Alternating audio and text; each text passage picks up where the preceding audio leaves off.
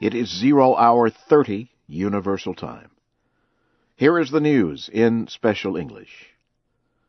The Syrian government says it will investigate a rocket attack that killed a French reporter and eight Syrians in the city of Homs on Wednesday. The government news agency Sana said the governor of Homs had created a group to investigate the event. Sana says the group will include a Syrian judge and someone from France 2 television, where the reporter worked. Gilles Jacquier is the first Western reporter to be killed in Syria since anti-government protests began ten months ago. The French government, human rights groups, and Syrian activists all want an independent group to investigate Mr. Jacquier's death. Separately, a Syrian group says 11 more Arab League observers are leaving the country to protest the government's deadly campaign against the opposition. The American Defense Secretary has condemned a video that appears to show American Marines urinating on the bodies of dead Taliban fighters. Leon Panetta said the video is utterly deplorable. He promised that those appearing in the video will be held responsible. He told Afghan President Hamid Karzai that the event will be investigated. The two spoke by phone on Thursday. Secretary of State Hillary Clinton also condemned the images in the video. She said the act does not represent American values and the behavior expected from members of the American armed forces.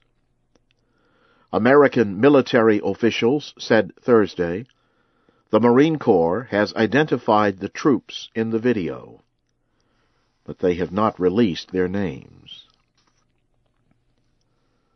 The American State Department has placed financial and trade restrictions on three energy trading companies. The department says the companies sold oil and gasoline to Iran. One is a Singapore company, and another is based in the United Arab Emirates. The third is a Chinese company that American officials say is Iran's biggest supplier of refined oil. The announcement comes days after the American Treasury Secretary went to China. Timothy Geithner urged Chinese officials to support American restrictions against Iran's oil industry. The United States, Britain, and Canada say the oil industry provides money to help Iran develop nuclear weapons. China has repeatedly opposed the American restrictions. A military officer, hearing the case of a soldier charged with giving secret information to the WikiLeaks website, says the soldier should be tried by a military court. Lieutenant Colonel Paul Almanza made the recommendation Thursday, almost a month after government lawyers presented their case against Private First Class Bradley Manning. Private Manning has been charged with passing secret information to the WikiLeaks website. The information included honest but undiplomatic opinions about the lives of world leaders. If Private Manning is found guilty, he could spend the rest of his life in jail. You are listening to the news in VOA Special English. The Burmese government has signed a ceasefire agreement with the ethnic Karen National Union rebel group representatives of the two sides signed the agreement during a meeting in Ba'an, the capital of Karen State.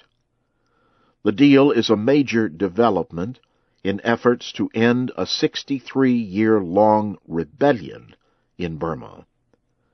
It marks the first declared ceasefire in the conflict between the government and the rebel force. Separately, Burmese government media reported the president will release 651 prisoners. The prisoners will start leaving jail on Friday. Albania's foreign ministry has condemned calls for Albania to block its border with Serbia. The ministry made the statement Thursday.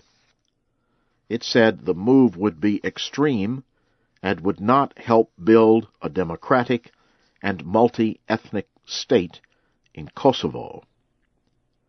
Leaders of the Kosovo Self-Determination Party have been urging Albania to block imports of Serb products.